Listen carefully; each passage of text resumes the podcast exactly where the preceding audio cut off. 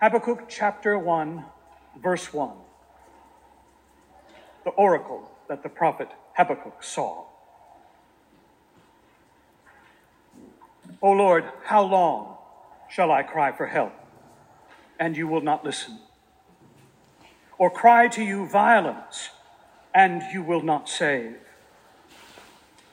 Why do you make me see wrongdoing and look at trouble? Destruction and violence are before me, strife and contention arise. So the law becomes slack, and justice never prevails. The wicked surround the righteous. Therefore, judgment comes forth perverted. I will stand at my watchpost and station myself on the rampart. I will keep watch to see what God will say to me and what God will answer concerning my complaint. Then the Lord answered me and said, Write the vision, make it plain on tablets so that a runner may see it. For there is still a vision for the appointed time. It speaks of the end and does not lie.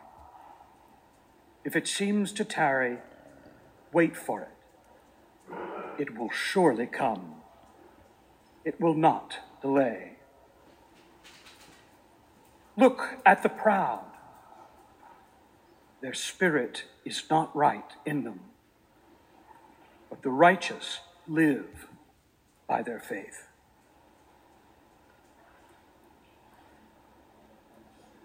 These are our sacred stories. Thanks be to God.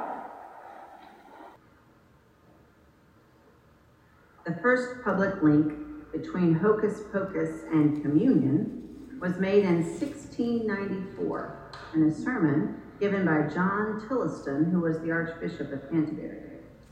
He suggested that the common juggling words of hocus pocus are nothing more than a corruption of hoc est corpus. Hoc est corpus meum, this is my God. And you can easily see where such a link could be made. Imagine if you're sitting a few rows back and you don't speak English, excuse me, you speak English, you don't speak Latin, which is what the worship service is in. And you probably don't read English. So you don't speak Latin, you don't know what's being said. You just know that bread is held up and the words hoc est corpus meum, hoc est corpus hocus pocus, and bread, ordinary bread, becomes miracle, becomes something else, magic, hocus pocus. So, what is the miracle of communion or the magic? What happens when we share the simple meal of wine and water and bread? During the Reformation, people lost their lives trying to answer these questions. What is the bread? What is the wine? Who can serve it? Who can take it? Very few of us have been part of covenant since we were children. Most of us were raised elsewhere as Catholic and Quaker, agnostic and atheist, Jewish and Presbyterian, public radio and coffee, Methodist and Mennonite, Baptist and Buddhist, Episcopalian and brunch, and on and on. And now we find ourselves worshiping at an ecumenical liberal Baptist church, just trying to be ourselves, trying to be our best selves most days and just try not to be awful on the other days. Some labels fit us and some don't. Some of the meanings we were given as children work for us, and most of them, for most of us, don't. We've changed and we are changing. And isn't that a type of miracle? Something like magic? The ability to change? There's something more for me, something more than simple bread, wine, and water, something more in community, something more in a connection to the divine, a connection to myself and a connection to all of you. There's something of faith in this meal. Certainly, there's something of faith in an open table, a table where we are all welcome exactly as we are. I know you know, but I'm going to tell you again nothing, nothing can keep you from this sacred meal. It is for everyone, just like God's love. You get it already.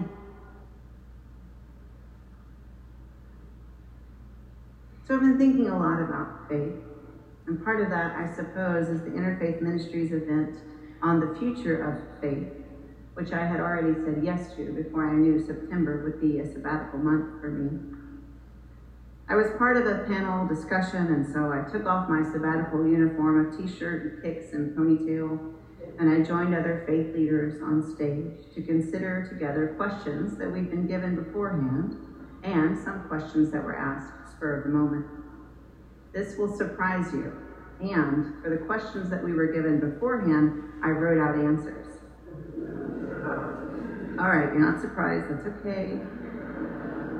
I would like you to know that while I had my answers with me, I did not look at them, not even once. I don't like a safety blanket. The first question was one of the ones we were able to prepare for. The question was, what does it look like to gather people in 2022, more than two years into the COVID era? I don't know exactly what I said, but here's what I wrote. First, it looks like joy and gratitude. It's such a gift to be together in person. So much of being part of a community is unscripted grace. It's the sincere, how are you? And the answer. It's asking after loved ones and shared celebrations and shared sorrow. Covenant did not meet in person for 18 months the longest 18 months of my life. Phone calls and Zoom, while better than nothing, do not replace a hand on a shoulder, giving and receiving communion together, seeing and hearing our children. But we're not the same. This pandemic and now this endemic have changed us and are changing us. We are people marked by shared grief for the many who've died and the many alterations in our lives. And while we were away from each other physically, we also experienced so many tragedies, so much violence. The murder of Ahmaud Arbery and George Floyd and Breonna Taylor and so many people of color. Many of us came to realize that the world we thought we lived in is not real, that we have so much work to do. And so we don't pretend. We don't pretend that everything's back to normal, and we do rejoice in being together once again. And we make it possible for people to join us from home if that's what's best for them for whatever reason.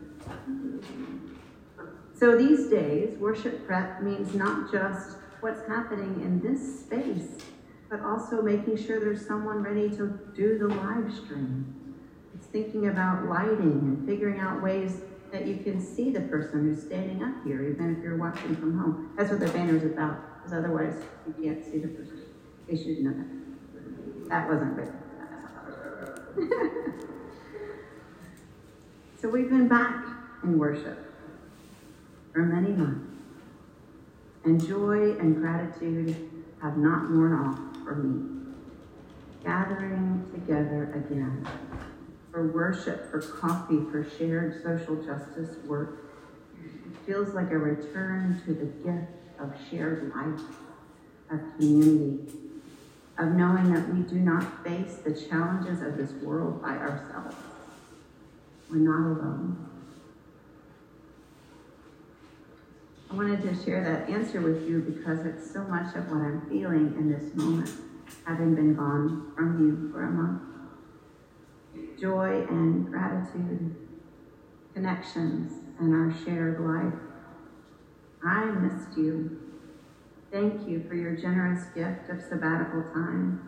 I enjoyed this month and I'm looking forward to May and June, and I'm glad to be back. I'm filled with joy and gratitude for each one of you and for this church. And I also want to offer a particular word of appreciation for David and Trinae and Beth and Jay and Dale and everyone who preached and prayed and did the time for children while I was away.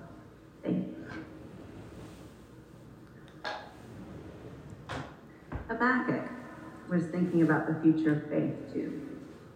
Actually, Habakkuk was thinking about the now of faith. Habakkuk was looking around at violence and the destruction and crying out to God. Habakkuk says, Destruction and violence are before me, strife and contention arise.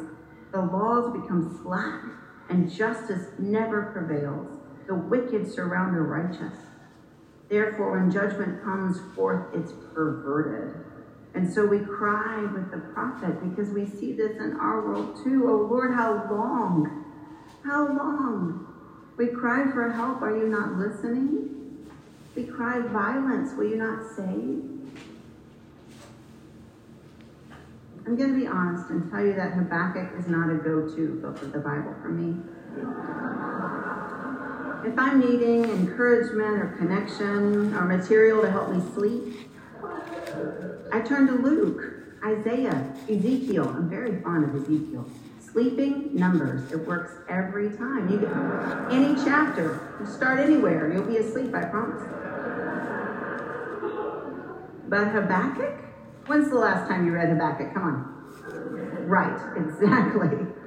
So the creators of the lectionary obviously agree with me because Habakkuk comes up once in the three year cycle. And it's today. Here you go. Proper 22, the season of Pentecost. Habakkuk. That's it.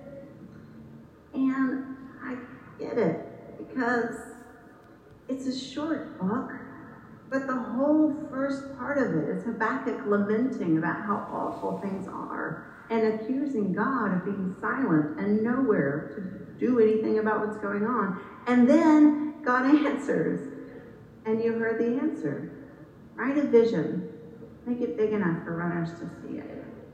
And then that section ends with God saying, and the righteous will live by faith. That's God's answer. The righteous will live by faith. And then, and then Habakkuk sings a psalm of praise, which is also a little perplexing to me. So, the righteous will live by faith. That's God's answer. I have trouble with those words. Both righteous and faith. I don't really like either word. And I've been trying to figure out what my problem is. Paul quotes that a lot our friend Paul in his letters. The righteous live by faith. I'm wondering if that's enough for me not to like it. What does it mean to be righteous? What does it mean to have faith? Faith in what? Let's go back to yelling at God about all the violence and oppression in our world. I get that. The righteous live by faith sounds almost like hocus pocus to me, like some sort of magic formula that I've never managed to get right. But what if it's not about me? Faith and righteousness cannot just be personal, not just about me and what I say and do and pray and believe. It seems to me that faith and righteousness are much more about all of us. All of us for all time. From the beginning, when the breath of God hovered over the deep, from the beginning, when the inbreaking of God came into the chaos and desolation, God is and has been and will be breaking into the world of hatred and violence and bigotry and exploitation with good news. Good news for the hurting and the hungry, good news for the happy, good news for the outcast and the downcast and the joyful. Good news. What's the good news? We wrote it on our billboard. There's always room for one more. We're not alone. We do not labor in vain. What's the good news? Love, grace, hope, justice, peace. God's movement in the world is a movement of love. And we didn't start it, and we won't see its conclusion either. And we're invited to be part of it, to live it. Anthropologist Margaret Mead wrote, Don't think that a small group of people can't change the world. They're the only ones who ever have. That's faith, isn't it?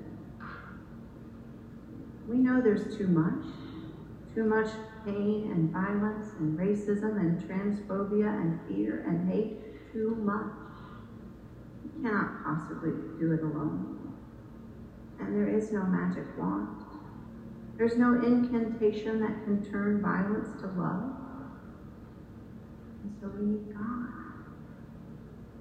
We need something greater than ourselves. We need to know that we're part of all of the love in the universe. And that love, when joined together, that love has the power to change things like magic. But really, it's just communion.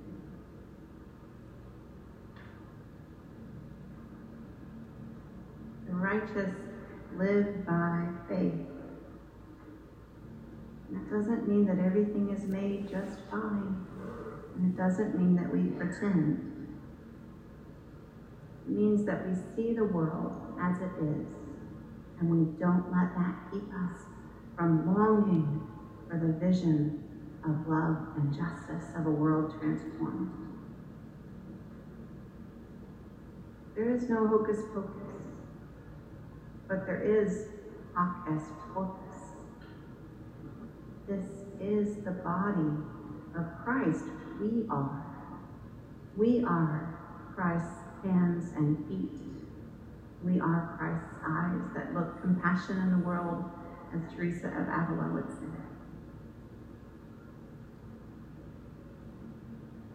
So that's what I'm thinking about the righteous living by faith. That's my theology this day. That together, day by day, in our effort to live love, to rest and to work, to be and to do together, that we're joined in a vision of love and social justice, a vision of communion and connection. For this World Communion Sunday, I'm renewing the vision, vision of a day of peace may come the vision of communion and community, the vision of love let loose in the world. I'm singing a psalm of praise. Not that everything is okay, but because so much is not okay, I come to this place to be with you, to sing praises of Alleluia. Hallelujah, because we're together. Hallelujah, because change is possible. Hallelujah, because love is here.